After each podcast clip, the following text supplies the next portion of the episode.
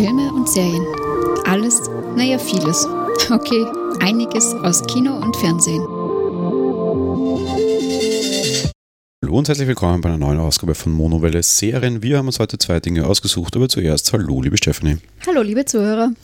Wir werden uns heute, wie gesagt, um zwei Serien kümmern. Zum einen eine etwas größere, sehr übersinnliche Serie, nämlich um Fringe, die zweite große, erfolgreiche Serie von J.J. Abrams. Und auf der anderen Seite wieder etwas Lustiges und auch etwas aus Deutschland landen. Auch sehr viele Staffeln, aber wesentlich kürzere Episoden. Wir werden über Stromberg sprechen, ein mehr oder minder Serienableger oder eine, eine, eine Adaption einer anderen großen Erfolgsserie. Wir legen los mit Fringe, die Grenzfälle des FBI. Wie gesagt, eine Serie von nach der Idee und nach dem Drehbuch von J.J. Abrams, von Alex Kurzmann und von Roberto Arici. Das sind mehr oder minder so die Drehbuchautoren, Produzenten, wie auch immer, Regisseure, nicht unbedingt. Da gab es verschiedenste Wechsel drinnen. Die merkt man aber auch nicht großartig. Woher kennen wir all diese Herren? Ja, J.J. Abrams macht mittlerweile Star Wars, alle schreiben irgendwie bei Star Trek mit und J.J. Abrams war ja vor allem für, oder ist ja vor allem auch sehr stark für Lost bekannt. Die Serie, die mit dem schlechtesten Ende aller Zeiten eingeht und dieses Thema wird mich mein Leben lang nicht mehr verlassen, weil es eine große Kränkung meines Lebens war, über die wir heute auch wieder sprechen werden müssen. So, wir werden die Handlung wieder nur sehr grob anreißen, da wir hier nicht spoilern wollen und das auch unserer Meinung nach nicht notwendig ist. Wir haben das über die letzten Jahre ja sehr perfektioniert, relativ wenig über die Handlung zu sprechen und den Leuten auch die Chance zu lassen, sich das Ganze anzusehen. Ein bisschen ein anderer Ansatz, den wir hier ja verfolgen. Ansonsten könnten wir Fringe wahrscheinlich über zwölf Stunden besprechen oder minutenweise, wie das andere Leute mit Filmen mittlerweile machen, was ich sehr gerne mag. Liebe Grüße an die drei Herren oder die drei Herren und Gäste. Ja, so zurück. Liebe Stefanie, die Handlung von Fringe im Grobabriss, bitte. Ja, und zwar spielt die Serie in Boston, wo Olivia Dunham die Abteilung für Grenzfälle beim FBI leitet. Ha. So, sie holt dabei Walter Bishop, einen mittlerweile sehr geisteskranken Wissenschaftler aus der Psychiatrie, wobei sie von seinem Sohn Peter Hilfe bekommt. Schnell tritt auch Nina Sharp auf den Plan, die die Chefin von Massive Dynamics ist. Und so kommen Verstrickungen zwischen William Bell, dem Gründer von Massive Dynamics, und dessen Freund Walter Bishop eben, äh, ja, die werden schnell bekannt. Begleitet wird die Behandlung von sogenannten Besuchern. Das sind kahle weiße Männer, die immer dann auftauchen, wenn gerade Geschichte geschrieben wird. Nachdem das Ganze relativ seicht losgeht und wir in der ersten Staffel vor allem so ein bisschen die Monster of the Week Geschichte haben, also in dem Fall so der unlösbare Fall, die unlösbare Krankheit der Woche mehr oder minder, geht es dann allerdings sehr schnell in eine sehr überspannende Handlung. Die Serie hebt irre ab, alles ist dabei, von Paralleluniversen bis hin zu irgendwelchen übersinnlichen Kräften und Kreaturen und mehr oder minder auch Aliens oder Zeitreisen oder was auch immer. Da ist wirklich alles dabei und Trotzdem kriegt die Serie einen recht interessanten Spin, auf den wir dann später noch eingehen, mehr oder minder. Wir kommen zur Besetzung. Wer dahinter steht, habe ich schon gesagt. Dementsprechend gehe ich gleich zu den Schauspielern. Olivia Dunham wird gespielt von Anna Torrey. Die kennen wir mittlerweile vor allem aus Mindhunter. Hat auch gespielt in The Daughter und The Secret Life of Us. Walter Bishop wird gespielt von John Noble. Den kennen wir aus Salvation, Elementary, Legends of Tomorrow und Sleepy Hollow der Serie. Peter Bishop ist, äh, wird gespielt von Joshua Jackson, den kennen wir vor allem aus Dawson's Creek. Schön, dass er auch noch andere Verwendung gefunden hat und beispielsweise auch aus der Serie Lady Week. Astrid Farnsworth, die mehr oder minder Laborassistentin der ganzen Geschichte und eine sehr nette Rolle, wird gespielt von Jaska Nicole. Die kennen wir aus Skandal oder Scandal und Zu scharf um wahr zu sein. Leider keine großartigen Rollen sonst bisher gehabt. Nina Sharp wird gespielt von Blair Brown, die kennen wir auch aus der Serie Orange is the New Black und zum Beispiel aus dem Film Space Cowboys. Charlie Francis wird gespielt von Kirk Aquado, den kennen wir zum Beispiel jetzt aus Agents of Shield, da spielt er dann einen Bösewicht, beziehungsweise, nein, da spielt er noch den guten, sorry, und auch aus Arrow, da hatten wir ihn, da spielt er dann einen Bösewicht. Und wir haben als sehr wichtige Rolle, leider sehr selten zu sehen und mittlerweile verstorben, William Bell wird gespielt von Leonard Nimoy, den kennen wir wir vor allem aus Star Trek als der alte, ganz klassische Live Long and Prosper Spock. So, kommen wir zur gehen wir es mal anders an und besprechen einfach so die allgemeine Kritik bzw. die allgemeine Handlung dieser Serie. Es ist ein bunter Mix, Mischmasch aus allem Kram. Und wer bei Lost schon dachte, dass äh, irgendwie diese Serie sehr abgedreht wird, weil wir plötzlich von den Schiffbrüchigen bis hin zu Gott kommen, ohne jetzt Lost spoilern zu wollen, die Serie müssen wir auch nochmal besprechen. Das haben wir noch nie, das könnte Stunden dauern. Ähm, so hat diese Serie noch viel, viel, viel, viel, viel mehr Crap. Ich muss sagen, ich finde es sehr gut. Aber wie ist das für dich? Du kanntest sie ja noch nicht, du hast sie das erste Mal gesehen. Ich habe sie schon das vierte oder fünfte Mal ganz gesehen in meinem Leben. Also ich muss gleich mal zugestehen, es hat mindestens eine Staffel gedauert, bis ich es schauen wollte. Wenn nicht sogar zwei. Ich. ich weiß es nicht mehr genau, aber ich weiß, nach der ersten Staffel hätte ich es am liebsten schon wieder aufgehört, weil es mir überhaupt nicht gefallen hat. Das hat, also wie der Name schon sagt, Grenzfälle des FBIs hat mit diesen Fällen schon allein zu tun, mit der Art der Fälle. Und es wurde, glaube ich, in der zweiten, also ich, ich sag mal so ab Mitte der zweiten wollte ich dann vielleicht weiterschauen, weil es wird später besser und Gott sei Dank geht es dann weg von diesen und hin zu der, zu der Hauptstory, zu diesem roten Faden, weil das hat mich interessiert. Diese Grenzfälle haben mich überhaupt nicht interessiert. Was ich sehr lustig finde, weil der rote Faden ist ja eben dann wesentlich abgedrehter. Und dieser, dieser große Handlungsbogen ist sehr irre. Lustigerweise geht es mir aber auch so, dieser sehr irre Handlungsbogen ist wesentlich besser als diese Monster of the Week Geschichte. Und das finde ich schon mal sehr gut und sehr interessant. Ich verstehe es aber auch, dass sie mit dieser Monster of the Week Geschichte anfangen, weil du lernst hier auch nebenbei sehr stark die Schauspieler kennen und deren Persönlichkeit und auch deren persönliche Geschichte ist irre wichtig. Es geht nicht um das, was aktuell ist und was dir diese Serie, die erste Staffel zeigt, sondern eigentlich geht es um naja, am Ende sogar um die Kindheit und auch um die frühe Kindheit dieser Charaktere. Und die ist der Grund, warum sie so sind, wie sie sind. Und die ist dann so, so immer so mehr und mehr, deckt da gewisse Dinge auf. Zum Beispiel, diese Olivia Dunham ist eine hübsche Frau, aber ist ein komplett die, die, die, geht komplett unter. Ja? Die, die, die kleidet sich irgendwie nur in schwarz und weiß, die ist nie irgendwie flippig, die ist nie irgendwie, die ist total gestreamlined, die geht total unter. Die, wenn es die irgendwie mitten unter zehn Leute stellst, weiß keiner, dass die dabei war.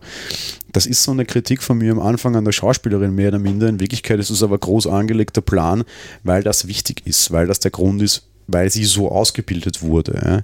Und einfach unheimlich viel aus der Vergangenheit aufgedeckt wird, dass gewisse Komischkeiten dieser Charaktere in der heutigen Zeit erklärt. Noch viel krasser natürlich bei Peter, der einfach eine wahnsinnige Geschichte hinter sich hat und viele Teile dieser Geschichte sich am Anfang auch gar nicht erinnert. Ja, ich muss dazu kurz einhaken. Natürlich, so im Nachhinein betrachtet, wenn man es geschaut hat, ist der Anfang auch mit dem, was man eigentlich nicht so mag, ja durchaus auch für später wichtig, allein weil irgendwelche Fälle später wieder auftauchen und eingesetzt werden. Aber wie gesagt, also wenn man das anfängt zu schauen, da kann es schon passieren natürlich, dass man es erstmal nicht schauen möchte. Was ich unheimlich gut in dieser Serie finde, was ich finde, was ich hier so gut schaffst wie nirgendwo anders, es ist alles sehr komisch, sehr abgedreht, und ich habe jetzt gerade vorher schon gesagt, du brauchst sehr viel von dem, um es später zu verstehen. Aber er erklärt dir alles immer unmittelbar. Du gehst maximal über eine Folgengrenze hinaus, wo du was nicht verstehst. Es ist nicht so dieses, ich werfe jetzt was hin und erklärst in der Staffel später, sondern du fühlst dich als Zuseher eigentlich jederzeit ziemlich informiert. Sie wählen hier auch absichtlich die schlaue Perspektive des auktorialen Erzählers, das heißt der Erzähler und damit auch der Zuschauer, weiß teilweise wesentlich mehr als die Charaktere selbst. Das ist aber extrem wichtig, um in dieser Serie nicht extrem stark den Faden zu verlieren und die Handlung zu verlieren. Und ich finde, das macht er wahnsinnig gut, sodass ich hier nie, es gibt hier irre viel Potenzial, mich zu verwirren. Und sie nutzen es Gott sei Dank nicht, sondern ich komme mir als Zuseher eigentlich immer ganz gut ins Bild gesetzt vor. Ja? Ja, also das muss ich auch loben, muss ich jetzt nur sagen, weil es ist ja doch so, dass es viele, also ich weiß nicht, ob viele, aber es gibt zumindest Serien, wo du dann eben äh, erstmal dir am besten die Sachen aufschreiben musst, damit du dann noch was verstehst.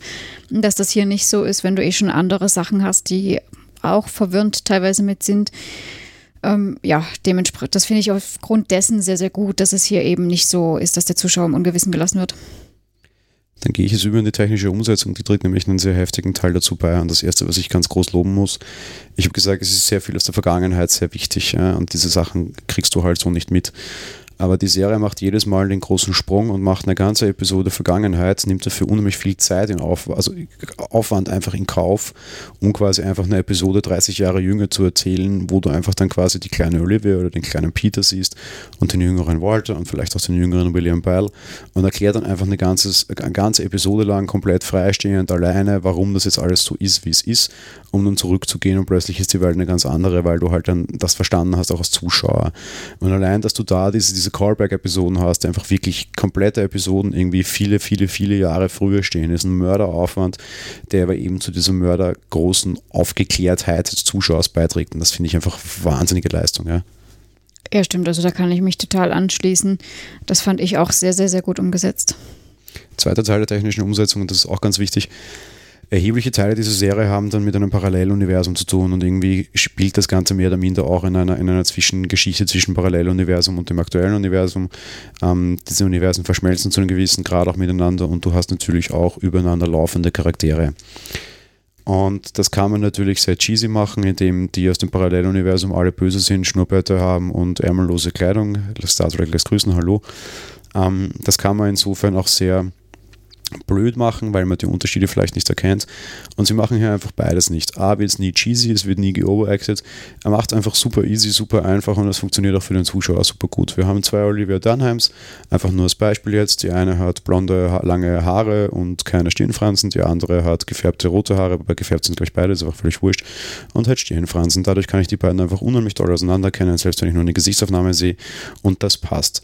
Das heißt nicht, dass nicht die eine mal durchaus auch in die Rolle der anderen schlüpfen helfen kann. Dann aber mit Ansage und so, dass wir Zuseher das wissen, das ist auch in Ordnung. Aber grundsätzlich, wenn sie dann auch später, wo das alles ein bisschen aufgeklärter ist, zwischen den Universen hin und her springen, du erkennst jederzeit, welcher Walter ist dieser Walter und in welchem Universum bin ich gerade, ohne dass du da jetzt groß irgendwelche Stilgriffe brauchst. Einfach nur durch unterschiedliche Designs und auf der anderen Seite aber durchaus auch durch unterschiedliche Schauspielarten. Ja, das stimmt. Also da äh, auch wieder volle Zustimmung. Es war sehr sehr eindeutig immer auseinanderzuhalten. Und selbst wenn mal irgendwas jetzt äh, hätte verwirrend sein können, was es in der Serie für sicherlich für manche war, dann wurde es dem Zuschauer gut erklärt, was wieder daran übergreift, eben, dass man nicht im Ungewissen gelassen wird. Und äh, aus dem Grund heraus alles super gemacht. Was mich dann immer gleich weiterbringt zur schauspielerischen Leistung. Und alleine dadurch, dass die meisten Darsteller beziehungsweise von den genannten eigentlich alle zwei Rollen spielen müssen, über lange Frist und diese beiden Rollen sehr stark auseinanderhalten müssen, finde ich es auch schauspielerisch einer der interessantesten Serien. Ähm, es haben alle Charaktere eine wahnsinnige Reise innerhalb dieser, dieser Episoden vor sich. Es haben alle wahnsinnig große Prüfungen und Schicksalsschläge teilweise auch. Und ein Schauspieler trifft na, das, das, das komme ich dann später, vielleicht sagst du jetzt auch schon, ist egal. Ähm, äh, dein, dein, deine Ansicht der Geschichte?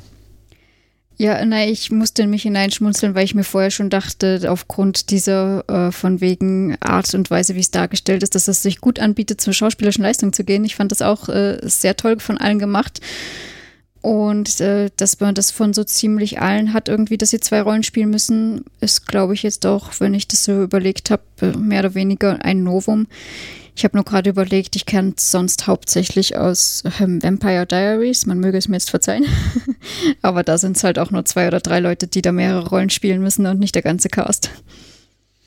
Und für mich am stärksten herausbrechen tut einfach John Noble als Walter Bishop, der den, den geisteskranken Wissenschaftler spielt, der sich zurückkämpft in sein Leben, der auf der einen Seite irgendwie geisteskranker Wissenschaftler, auf der anderen Seite hochführender Politiker ist, der in beiden Rollen wahnsinnig glänzt, wahnsinnige Reisen durchnimmt. Und das Lustige ist, dass permanent irgendwie so dieses, dieses Pendel zwischen gut, böse und wahnsinnig bei allen Seiten und Parteien gerade bei Walter Bischoff extrem stark hin und her schlägt. Und am Ende, und das finde ich den wahnsinnigen Brückenschlag, den du nach all diesen Staffeln schaffen musst, sind die alle doch nicht so unterschiedlich und sind die alle doch nicht so anders. Und gerade Walter ist eigentlich immer der gleiche Typ der einfach nur in der einen Seite einmal nach links abgebogen ist und die andere Variante nach rechts abgebogen ist. Auch so diese wahnsinnige Tragweite von Entscheidungen, ja, so, Kleinigkeiten, die irre Auswirkungen haben und nicht nur auf die Welt, was, was hier natürlich so naheliegend ist, sondern auch auf dein, deine eigene Art und dein eigenes Ich, ja, ist einfach wahnsinnig gut. Auf der anderen Seite, und das trägt einfach dieser, dieser super starken Stimmung bei. Walter Bishop ist auch einfach ein unheimlich lustiger Charakter. Wenn der irgendwie in seinem Labor steht eine Kuh, das hat gewisse Gründe. Wenn der mit seiner Kuh irgendwie interagiert, es ist einfach zum Abbrechen. Ja. diese Serie ist sonst durchaus dreckig, durchaus brutal, durchaus heftig. Und der schafft es aber irgendwie so, so von, von weltschreienden, wirklich tiefschweren Gepäck zu, ich bin jetzt der total nette, kinderliebe alte Operclown, zu wechseln innerhalb von drei Sekunden. Und das ist einfach wahnsinnig gut gemacht. Und der Schauspiel ist einfach irre, irre, irre wichtig für die Serie und wahnsinnig große Leistung. Ja, ich habe gerade überlegt, ich hätte es bei ihm jetzt gar nicht so an diesen zwei Rollen ausgemacht, aber grundsätzlich fand ich auch, dass er das sehr, sehr unterhaltsam auch geschauspielert hat und das sehr gut gemacht hat. Er ist eben, wie wir es ja auch schon gesagt haben, schon, äh, er war ja eigentlich in der Psychiatrie äh, ein bisschen geisteskrank und das ist sehr gut umgesetzt und trotz allem halt auch so ähm, authentisch, sag ich mal es ist nicht mal so unbedingt sogar geisteskrank, das ist das Krasse, sondern es ist einfach teilweise, also er, er, hat selbst Schritte unternommen, damit er gewisse Dinge vergisst.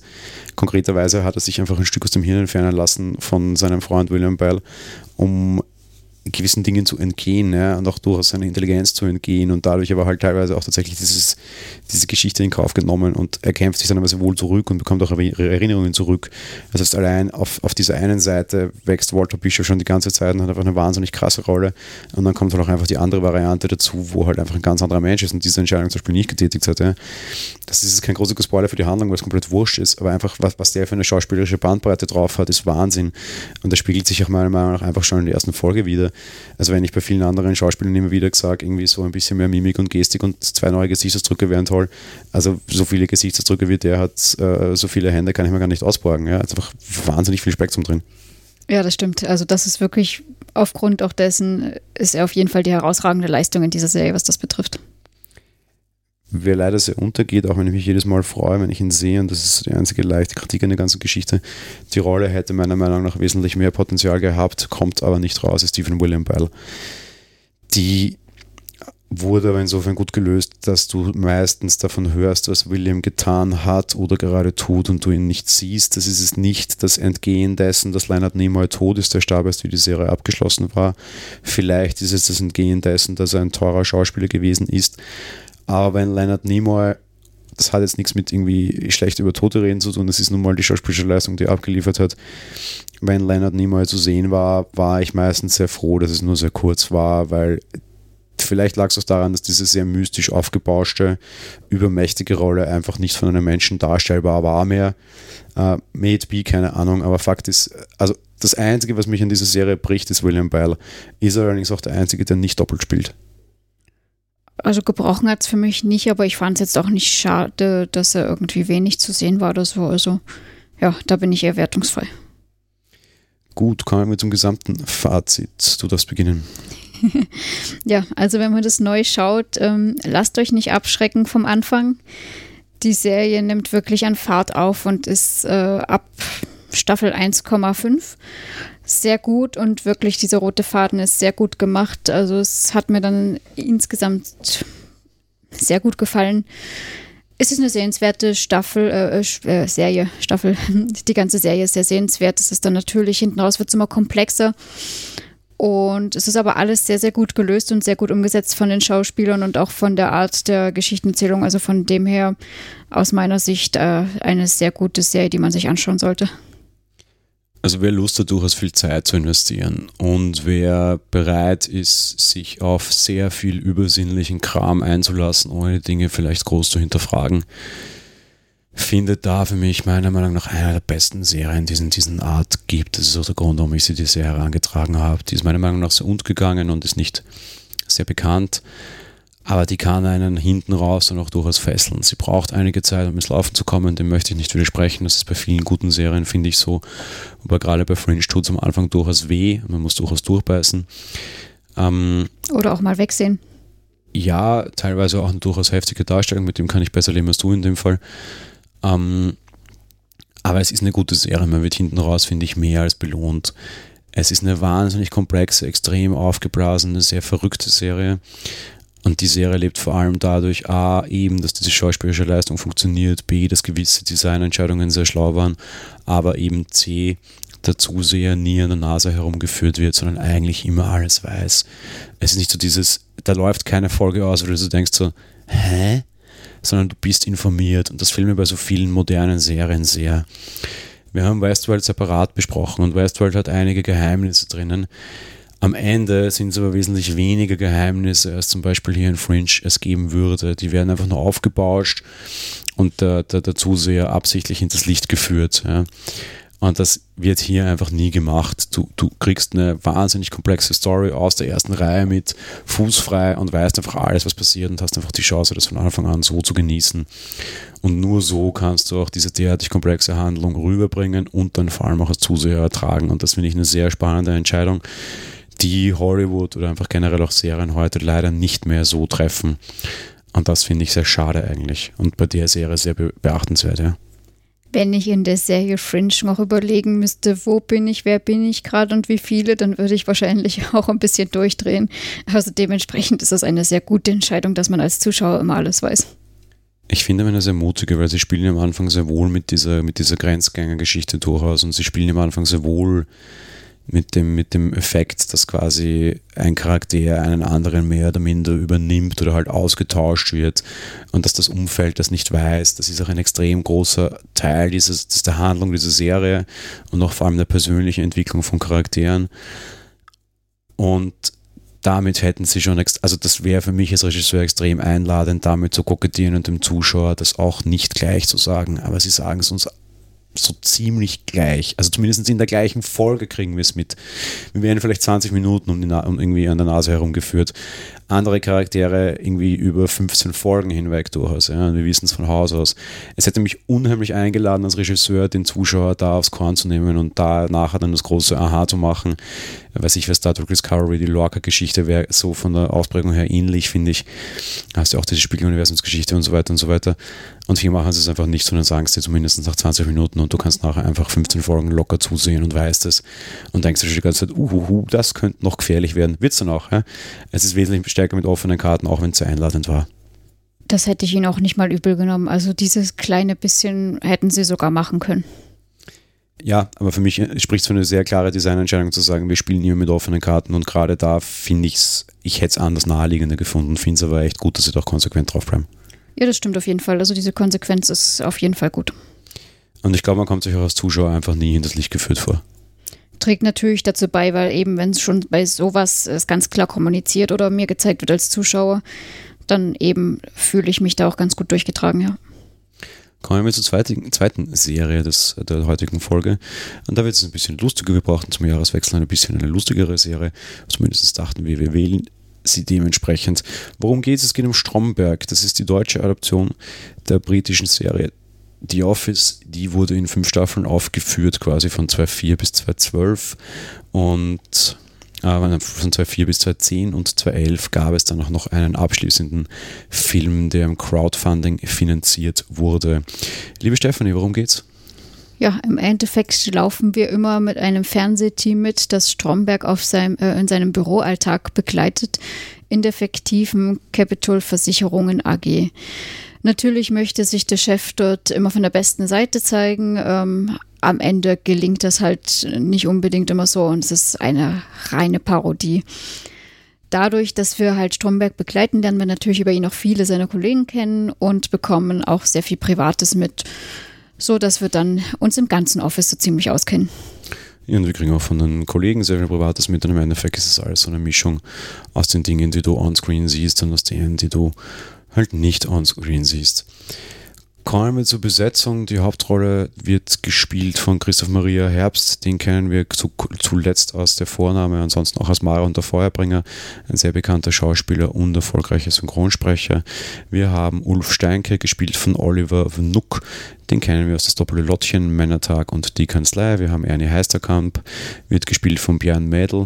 Den kennen wir aus Gundermann, weil es für Paaren 24 Wochen. Wir haben Tanja Steinke, die hat anfangs noch einen anderen Namen, heiratet aber noch später Ulf.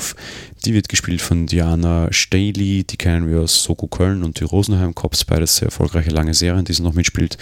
Wir haben sehr lange Zeit Erika Burstedt, die wird gespielt von Martina Eitner. Die kennen wir aus Wir sind jung und Wir sind jung, wir sind stark und aus Blockbusters. Wir haben Jennifer Schemann, die heißt im echten Leben Milena 30, kennen wir aus Rabenmütter und hat diverse Auftritte in diversesten Sokos, unter anderem Köln, Leipzig und Stuttgart beginnen wir hier auch wieder, und ich glaube, es bietet sich bei diesen Serien an, bei der allgemeinen Kritik dieser ganzen Geschichte. Ähm, ja, wie, was ist Stromberg? Ja, also man kann es fast nicht besser sagen, als der Inhalt schon sagte. Der Chef, der, der Abteilungschef, äh, der sich da immer ins rechte Licht rücken möchte, eigentlich aber, ähm, wie sage ich das jetzt? Eigentlich doch eher immer recht sexistisch, rassistisch und keine Ahnung, wie rüberkommt und dementsprechend, also zumindest in meiner Kunst, ziemlich weit unten angesiedelt ist und aber meistens auch die Quittung dafür bekommt. Also ähm, ja, man muss sich drauf einlassen, sagen wir es mal so. Es kann schon recht schnell so sein, dass man sagt, ist mir wurscht und mag ich gar nicht hinschauen und es plätschert nur so nebenbei.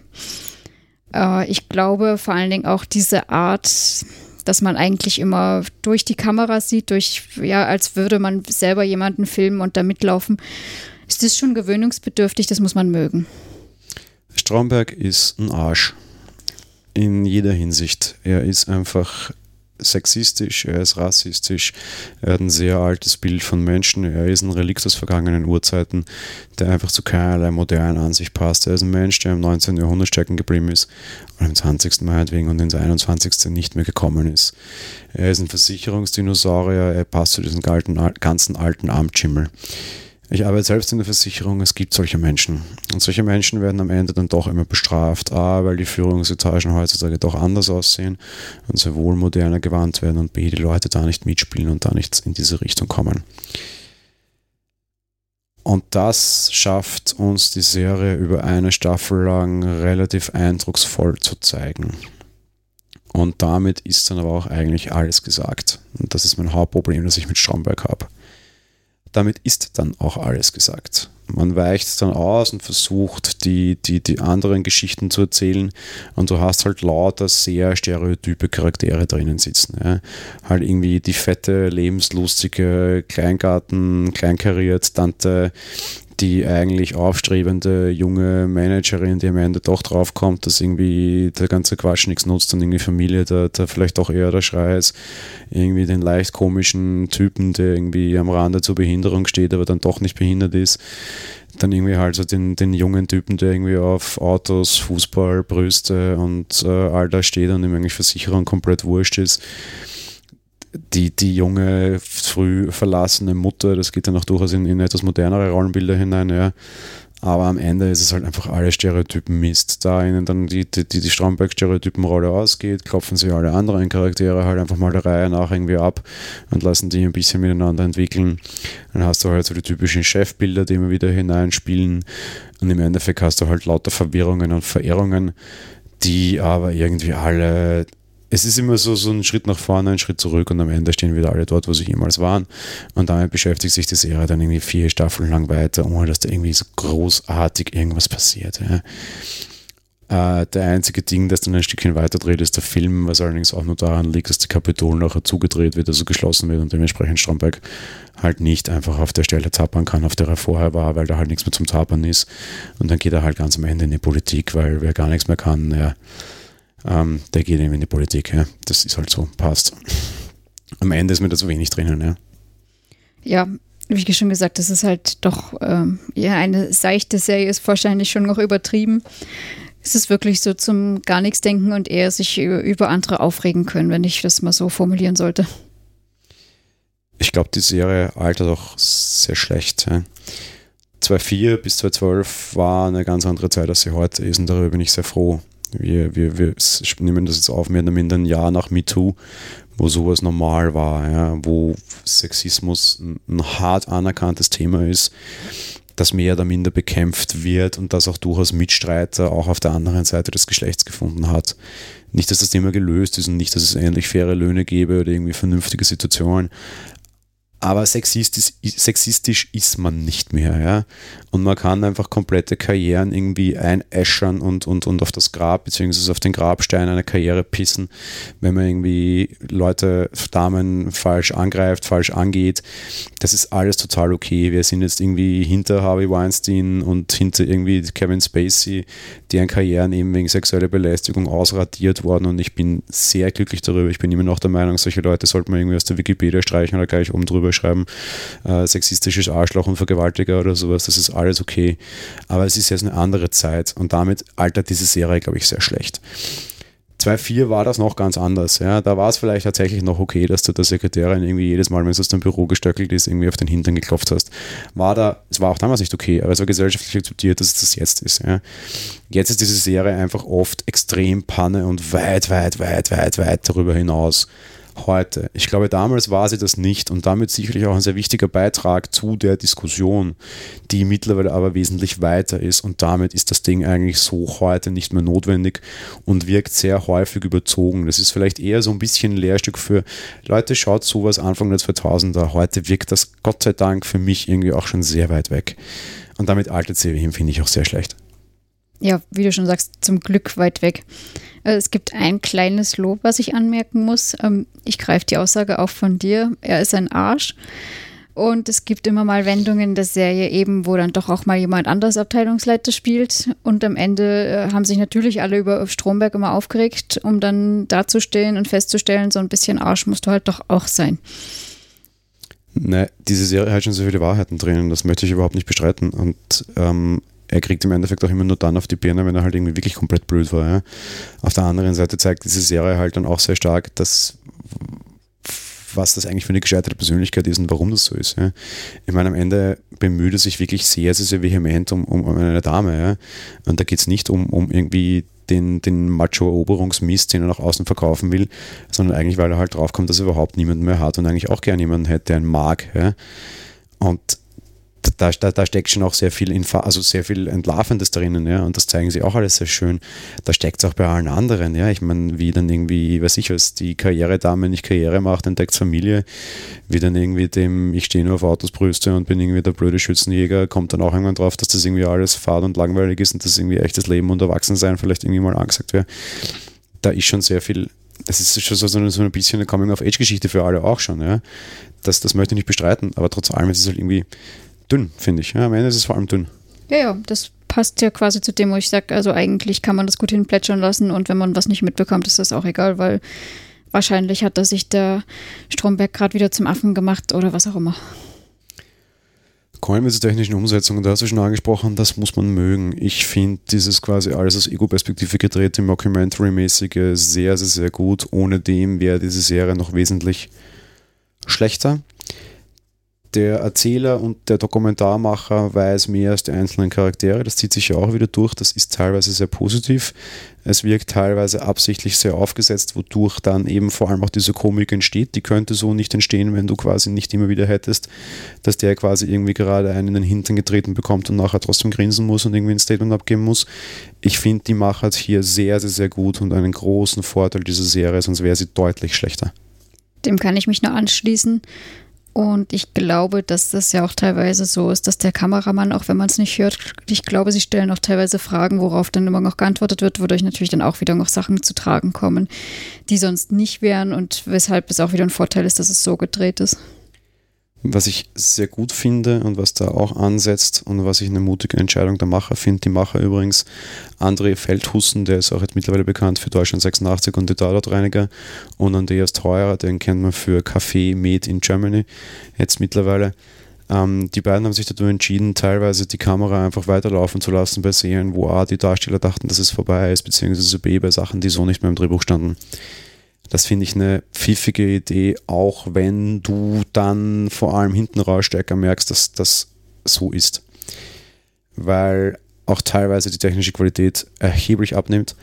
Ähm, aber teilweise sind da tatsächlich auch so, ist das tatsächlich sehr stark in diese Kunstform auch gedreht und absichtlich so gemacht, eben dass die Kamera dann quasi weiter lief und dann Charaktere irgendwie auch teilweise rausdrehen, weil ich halt denke, die Kamera für diese Serie läuft eh nicht mehr. Ja. Also auch tatsächlich die, die, die Darsteller so hinters Licht geführt worden sind, wie sie es teilweise uns versuchen zu verkaufen. Also sie versuchen uns zu verkaufen, Stromberg, ich habe noch irgendwie drei Sätze von ihm drauf, ups, weil die Kamera lief ja noch. Ja, aber das ist aber dann irgendwie der, der, der Inception-Witz, weil in Wirklichkeit Christoph Maria Herbst wusste auch nicht mehr dann teilweise, dass die Kamera lief und sie lief trotzdem noch weiter. Das heißt, der wurde genauso getrickst wie die Figur, die er da gerade spielt, weil ich eine sehr pfiffige Entscheidung auch finde, eine sehr gute Umsetzung finde, auch wenn es technisch an seine Grenzen kommt. Das hätte ich jetzt ehrlich gesagt gar nicht gewusst. Ich, also man kriegt es immer wieder mit in der Serie, dass es heißt von wegen, ja, jetzt mach doch mal die Kamera aus und so. Und natürlich läuft sie weiter, aber dass das absichtlich irgendwo an manchen Stellen gewesen ist, tatsächlich auch so, das, das habe ich gar nicht gewusst und ehrlich gesagt auch nicht mitbekommen. Dann gehen wir über zur schauspielerischen Leistung. Und ich mache es sehr kurz, ist in Ordnung. Ich, Ernie ist eine, eine, eine relativ große Marke. Tanja finde ich sehr gut und Stromberg finde ich sehr gut. Rest ist in Ordnung, keine, keine schlechten deutschen Schauspieler dabei. Eine herausragende Leistung im Sinne von große Heldenreise oder große Charakterentwicklung. Niemand außer Tanja vielleicht. Nur diese Serie ist auch darauf nicht ausgelegt. Das ist keine Serie, wo jetzt irgendwie die großen Änderungen zu erwarten sind. Da gibt es nicht die große Reise. Das ist genau das, was ich dieser Serie vorwerfe. Dementsprechend haben auch die Darsteller die nicht und dementsprechend können die Darsteller die auch nicht darstellen, was halt am Ende ein bisschen schade ist. Ja, also ich schließe mich auf jeden Fall an, dass der Ernie noch die größte schauspielerische Leistung da hat. Denn ich denke mal, es ist auch immer recht schwierig, jemanden darzustellen, der halt doch schon leicht ein bisschen bekloppt wirkt, um das mal so zu sagen. Ansonsten, ähm, ja, solide. Ich weiß nicht, ansonsten, ich stelle es mir zumindest immer recht einfach vor, da jemanden zu spielen, der da einfach an seinem Computer da im Büro was macht. Aber ja. Ja, jetzt geht ja schon sehr weit über das hinaus. Wir kriegen ja auch sehr viel persönliche Entwicklung aller Charaktere mit. Trotz allem ist es alles immer so ein bisschen wie Interview und da was erzählen. Und ich finde, das ist immer eine bisschen schauspielerische Leistung für mich weniger als in einem richtigen Film. Ja, glaube ich fast nicht, weil du, weil du relativ wenig hast zum Anhalten. Weißt du, du hast, die interagieren nur mit einer Kamera und die interagieren nur mit einem Zuschauer oder vielleicht mit einem zweiten Charakter. Du hast jetzt nicht irgendwie die große Kulisse, die große Szenerie. Das ist alles sehr runterkondensiert tatsächlich nur auf Schauspielen, weil du halt sonst keine Hilfsmittel hast. Daran finde ich die Leistung sogar einen Zacken mehr wert als in einer, in einer groß aufwendig produzierten Serie wie Fringe zum Beispiel im Gegensatz. Ja. ja, du wirst wahrscheinlich auch recht haben damit. Für, es erscheint mir halt nur anders. Kommen wir zur Gesamtwertung. Du darfst mal starten. Ja, also ich muss gestehen, das Stromberg ist ähm, leider nicht meine Serie, was sicherlich an dem liegt, was du schon vorher gesagt hast. Es ist einfach schlecht gealtert. Das passt nicht mehr ins heutige Zeitbild zum Glück. Und äh, dementsprechend aber auch was, wo ich sage, äh, ja, muss man jetzt nicht anschauen. Also diese, also höchstens als schlechtes Beispiel. Und sonst, es ist jetzt aus meiner Sicht jetzt nichts Tolles. Wer sagt, dass er Stromberg nicht gut findet, bekommt relativ schnell Kritik darüber, dass er gewisse Dinge nicht versteht. Nun bin ich aber Österreicher und verstehe Satire und Zynismus durchaus gut. Einerseits A ist es teilweise keine besonders gute Satire. Ähm, sie kommt nicht an die Qualität der englischen Satire heran. Das ist aber auch genau der Punkt. Die österreichische und die englische Satire sind sicherlich wesentlich bekannter und erfolgreicher weltweit als die deutsche Satire, das muss ich jetzt leider sagen. Aber es ist schon sehr gut gemacht ähm, am Ende bricht das Ganze für mich vor allem daran, dass es sehr langatmig wird und ihnen irgendwie einfach keine neuen Dinge mehr einfallen und ich im Endeffekt irgendwie das Gefühl habe, so die gleiche Story halt nochmal zu sehen. Ja. So Stromberg reibt sich an seinem neuen Chef, Teil 17. Ja. Ob der jetzt Brüste hat, Ausländer hat oder nicht oder wie auch immer, ist mir alles völlig wurscht. Also es ist dieses, okay, ich kenne es, ja. Und wenn eine neue Frau reinkommt, weiß ich genauer, wie das sexistisch und wenn ein neuer Ausländer reinkommt, weiß ich genauer, wie das irgendwie äh, rassistisch und das nutzt mir einfach alles nichts, weil das habe ich halt schon alles gesehen und es ist halt immer wieder nur eine neue Spielwiese für den, vor allem auch die ewig gleiche Darstellung und am Ende ist es einfach zu wenig. Ja es ist von der Satire her okay. Im Endeffekt kann man sagen, wenn du das Ganze irgendwie zusammengedampft hättest auf zwei Staffeln, wäre das wahrscheinlich eine wirklich sehr gute und sehr unterhaltsame und sehr kurze Serie gewesen. Das ist okay, so wirkt mir das irgendwie so ein bisschen wie wir halten, das ist irgendwie am Leben. Und in Wirklichkeit ist der Patient aber irgendwie zwischen Staffel 2 und 4 irgendwie ins Koma gefallen. Staffel 1 und 5 kannst du durchaus rauspicken und sagen, ganz guter Kram, ja. Und passt schon. Es ist zu langatmig. Ich wollte gerade sagen, über eine Staffel allein hätte diese Satire vielleicht auch bei mir funktioniert aber eben nicht über vier oder fünf oder wie viele Staffeln das auch immer sind, wo es halt jedes Mal dasselbe ist und dann ist es für mich halt auch keine Satire mehr, sondern langweilig und äh, Fahrt. Gut, in diesem Sinne, wir haben unsere zwei Serien hinter uns. Wir hören uns in vier Wochen wieder mit wieder etwas äh, unterschiedlichen und sehr durchgemixten Serien. Wir haben da schon einen Plan, bin sehr gespannt, wie das unseren Zuhörern gefällt. Wir freuen uns immer über Feedback, auch natürlich über diese Folge und alle anderen. Und ja, bleibt uns am, andere, am, am Ende nichts anderes zu sagen als vielen Dank fürs Zuhören und bis bald. Ja, vielleicht habt ihr sonst auch mal eine Empfehlung, was wir unbedingt gucken müssten. Und ansonsten schließe ich mich an. Bis demnächst. Auch eine gute Idee. Gebt uns Empfehlungen, ja. Bis bald. Ciao. Tschüss.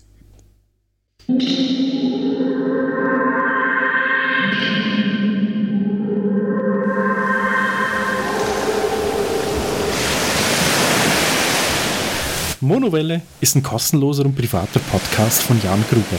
Mehr Informationen dazu findet ihr unter www.monowelle.at. Abonniert den Podcast mit iTunes oder dem Podcatcher eurer Wahl. Wir freuen uns über Kommentare auf der Webseite, Audiokommentare, Empfehlungen oder gar Bewertungen bei iTunes.